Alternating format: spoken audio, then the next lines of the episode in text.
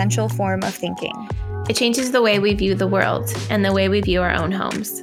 That's why we're here. We're here to investigate the stories in our own backyards, talk to the people who live here, and work here, volunteer here, love here, restore here. All so that we can travel back outside a place and see it from a different perspective again. That's what you're doing today.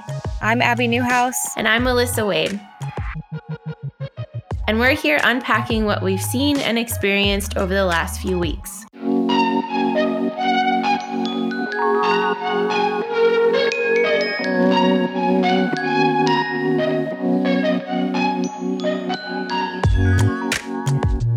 So, so Melissa, we have come to the end of season one of We're Here. But before we can get to all of that, we still need to kind of unpack what we learned in our most recent three episodes cults. So we traveled to Pennsylvania, went and saw America's oldest doomsday cult, like a little cave, and we talked about loneliness and manufactured community. And then we left the cave. we swam to the waters of the Chesapeake Bay. We discovered that there are carbon stores there that are being replanted, they're being protected. We had um, some interesting discussions about what it means to go green.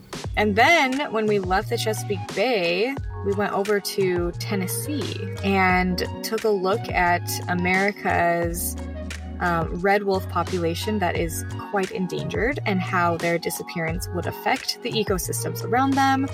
And then kind of tied that into our own body's ecosystems and how they can also be thrown off, and just kind of how one thing in both inside and outside of us can change everything.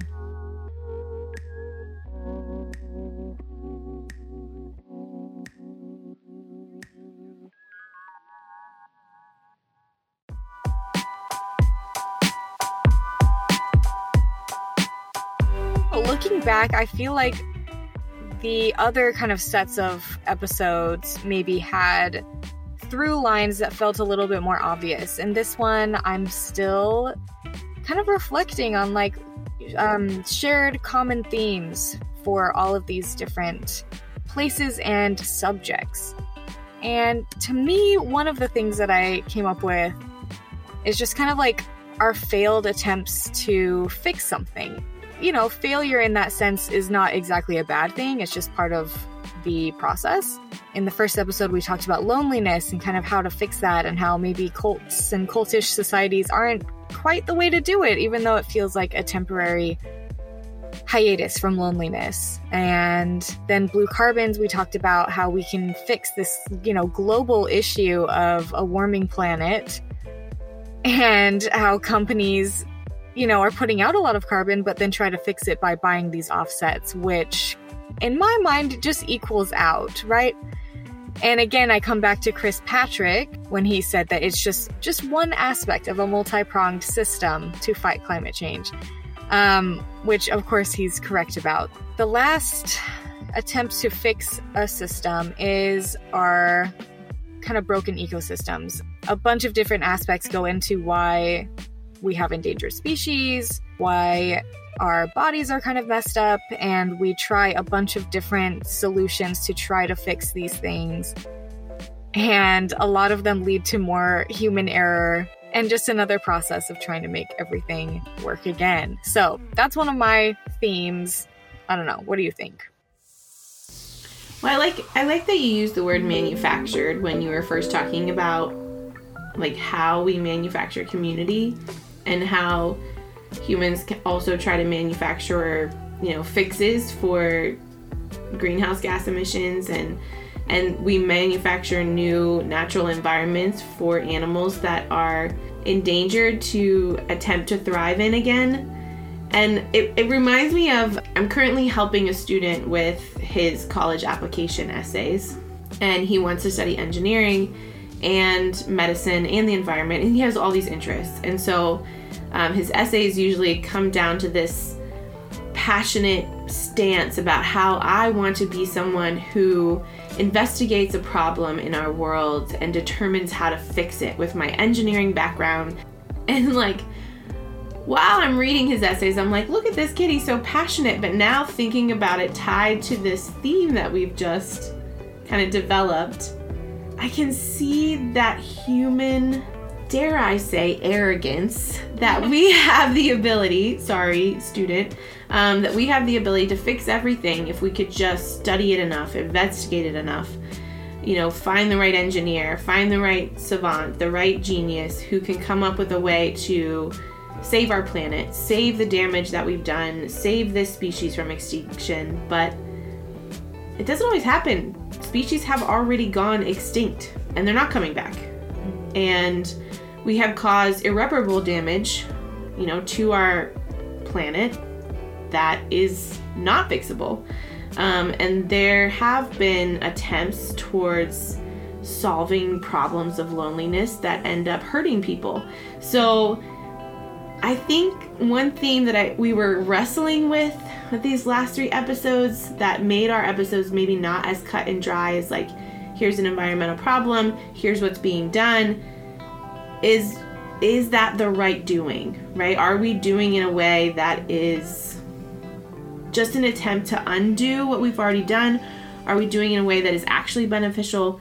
Is our doing also causing issues and problems? And I think that's the thing that kind of pushes this podcast forward sometimes is that we don't just say, you know, like, believe this or this is true about the environment or you need to follow this natural organization. We're just like, we don't know. We're trying things. People are trying things. Things are happening. And here's some pros, here's some cons. And totally. It feels like we're all just kind of experimenting. Like, and like you said, like this podcast as well. Like, we're just two people who are really interested in what's going on in our own backyards. I, I liked when Marin said in the most recent ecosystem podcast she said that like the difference between a scientist and just like a regular person is that scientists write things down.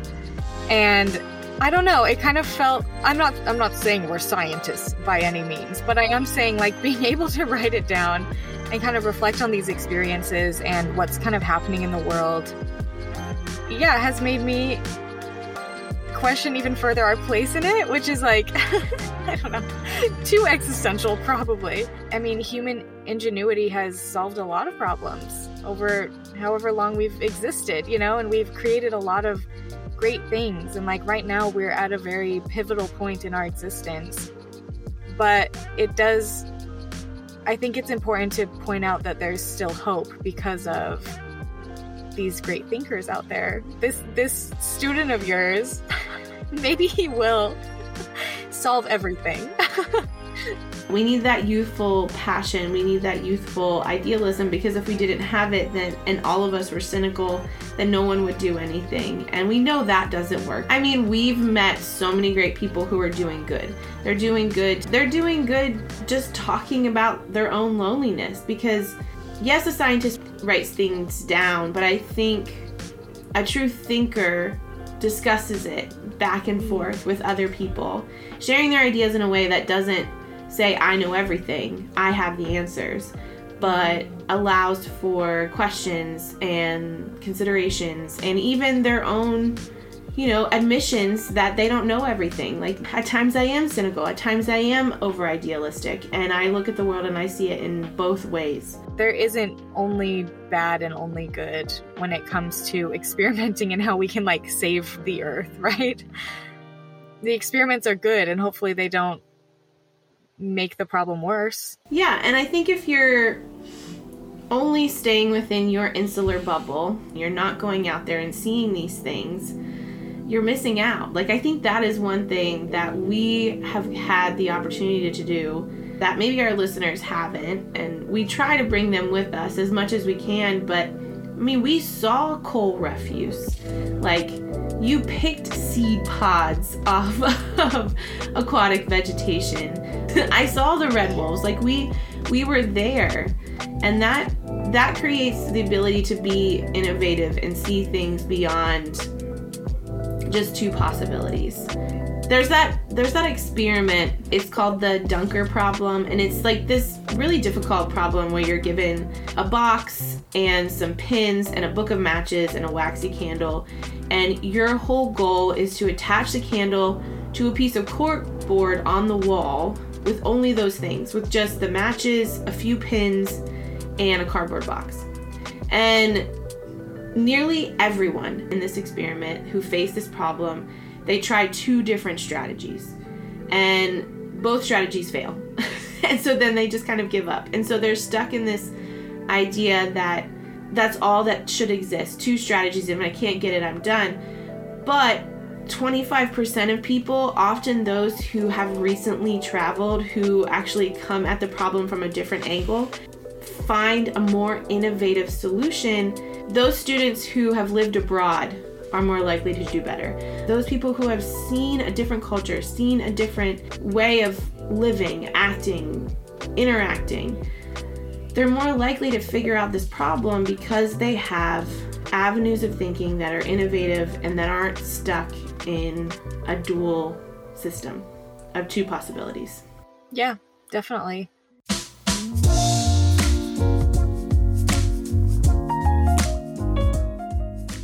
My circle is so much bigger than I ever thought that it was. Like, there's so many more things to learn and to understand, and so many of them are like smaller than you'd even imagine, but they're there and they're happening and they're important. And it kind of reminds me of like, excuse me while I bring up a dichotomy here, like going traveling somewhere and doing touristy things versus going off the beaten path it feels like what we did here was go off the beaten path and become like what I've always wanted from travel to like kind of get more into a community and understand what they're up to, what they're doing, and what's important from that instead of just like going to a castle, which that's cool, whatever. But like what's happening with the people? What are the people up to? What are we discovering? What new things are we adding to the world? Like that's that's the exciting part and then understanding that you yourself can also be one of those people adding more, expanding that circle, and and just doing, you know, making more of a difference that way. I think that that, that really stood out to me because I don't know, for so long I've just kind of viewed my world as very small and it doesn't have to be. Yeah. I think I've realized that traveling should be a form of questioning, not answering. Traveling with this podcast going and visiting people, meeting people, and being a journalist by nature is asking questions. So every time we went somewhere, we went with a giant question mark above our head. It wasn't like we went in thinking, this is what we're to see and we need to check the boxes. It was like we went in with a list of questions that were intelligent, but uh, hopefully, but also we went in in order to find and discover yeah, you need to go into a new situation or meeting a new person, just curious what you can find out, not already having this idea in your head. And honestly, travel wise, that sets me up for disappointment every time. Like thinking I'm going to go see this castle and I'm going to have this romantic experience and blah, blah, blah. It's like, it's never as, you know, we, we can come up with these fantasies in our heads and such. Like, I'd rather just go somewhere and just completely be taken by surprise. Like, of course, you have to plan itineraries and stuff and like figure out where things are. But I don't know, just let yourself see what else there is besides the little pictures on on a Google search or whatever. One of the other things that I would hope our listeners take away from our travels and that I take away from the travels is that small places matter too. You don't only have to go to Paris. Like, so we went to a cemetery. Um, that was one of our episodes, and and other people might think a travel podcast that goes to a cemetery. Um, how lame. We went to a mountain of trash. We went to an island that was sinking. Like, I think that the takeaway is not aesthetic, but it's more yeah. philosophical. And I think that I think I value that more now than just I want to go somewhere that's aesthetically pleasing and cool. Definitely. Yeah, yeah. It's like we want to just go see how these people are also dealing with existential threats because because we're in a very specific place where we live that is dealing with it in a very specific way. But everybody has their own threats and challenges, and it's just interesting to see how they all deal with it and what they what they're still loving, what they're still fearing, you know, in these places. But again, I don't want to create that false dichotomy. Obviously, if you want to go see the Eiffel Tower, go see the Eiffel Tower, do it, whatever. Just maybe go off the beaten path while you're in Paris, too.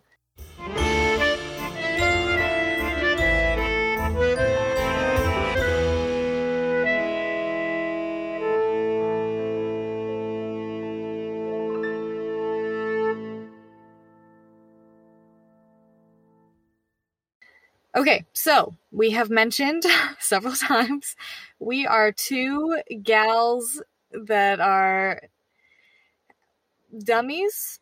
How else would you describe us? How else would you describe us? Thanks. Um, we are just humans, Abby G's. You don't have to call us dummies.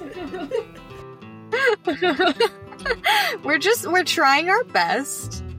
But guess what? We're gonna fail too, just like we're talking about all the other humans in the world, and it's all part of the process. And so, bringing that up because we have a few things we'd like to acknowledge um, for a few of our past episodes. So, yeah. So the first blunder is all mine. Um, what can I say? I like a good acronym. Um, and when we were talking to Chris Patrick out of VIMS, I thought since, hey, we're calling things VIMS, we're calling things by their acronyms. I just kept saying SAV, S A V, which stands for subaquatic vegetation. Um, not supposed to say SAV. That's just Melissa's fun little trick. Um, but yeah, SAV for all of the scientists, biologists. Um, really SAV, everyone. Melissa, right. It's all right. You did your best. and then my next um, acknowledgement goes out to Rose Cherry. She was she was featured on uh, the Nanticoke Land episode, and I'm going to read her email in her own words because this is something I did not specify as sharply as I could have. So, in her own words, here is Rose Cherry. Hi, we met in Delaware at Nanticoke Museum. Elder Morningstar suggested you speak with me. I listened to the podcast on your visit. Great job, very informative. Thank you, Rose. Very kind of you.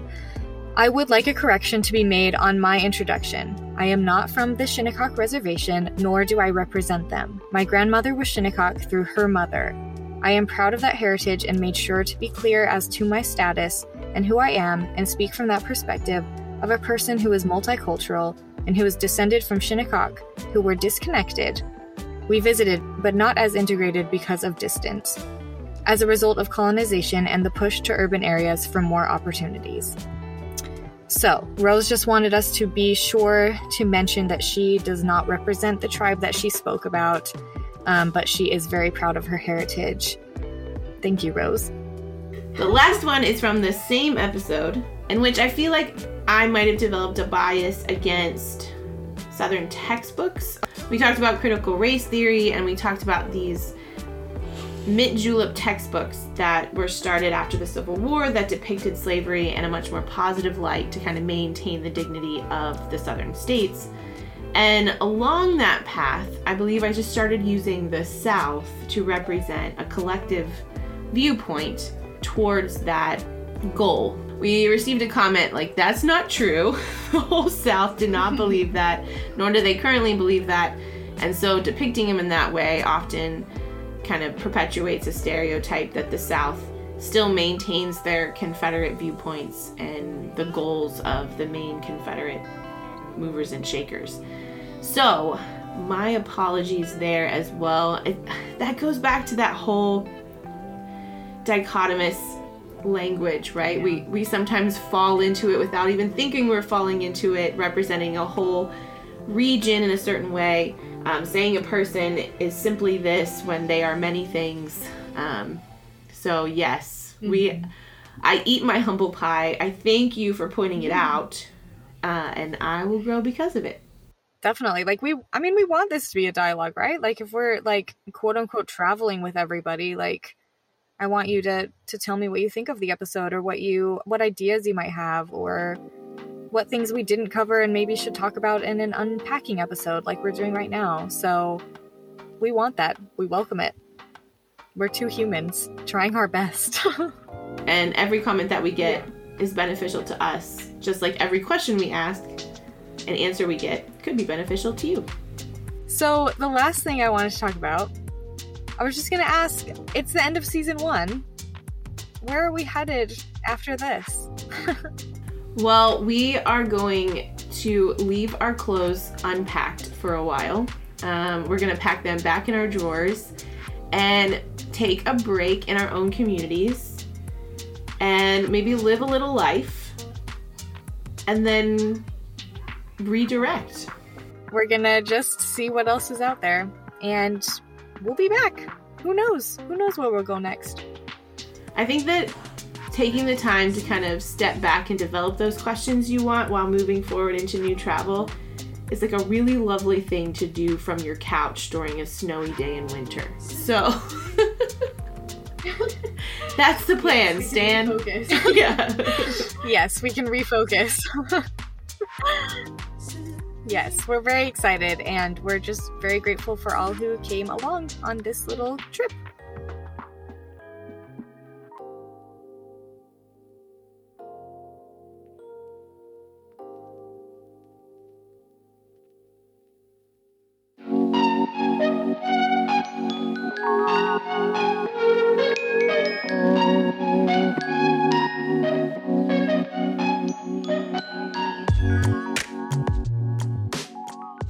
Thanks for listening. And we owe a huge thank you to all the people who let us interview them throughout this season. Those who invited us into their worlds, into their work, into their personal lives. We thank you for teaching us and challenging us, for helping us see a new place in the span of hours so that we could attempt to understand our world better afterwards. Thank you again to all our lead interviewees to Christopher Cox and the residents of Smith Island, to Timothy Wise and Tung Kim, to Sandra Goldmark, Faye Cristoforo, and Iana Corneal, to Gail Rubin and the Friends of Woodland Cemetery, to Bobby Hughes and Christy Sweeney and Alex and John and Gilberton, to Aaron Langner and Terrell, to Chara Haeussler Bohan and TJ Henley, to Morningstar and Rose Cherry, to Chris Patrick and Bo Lusk, to Tish Gailmard and Marin Huntsberger. Thank you. Thank you to everyone who shared thoughts and stories and insights we would have never discovered on our own. We are grateful and we are humble, looking forward to what we can discover as we travel more and find more awesome people like you willing to teach us along the way. This episode was written, produced, and edited by me, Melissa Wade, and Abi Newhouse. All sound effects and music not recorded by us come from Epidemic Sound. Learn more about this episode at our website, we'reherepodcast.com, and at our Instagram at we'rehere.podcast. Until next season, we're here.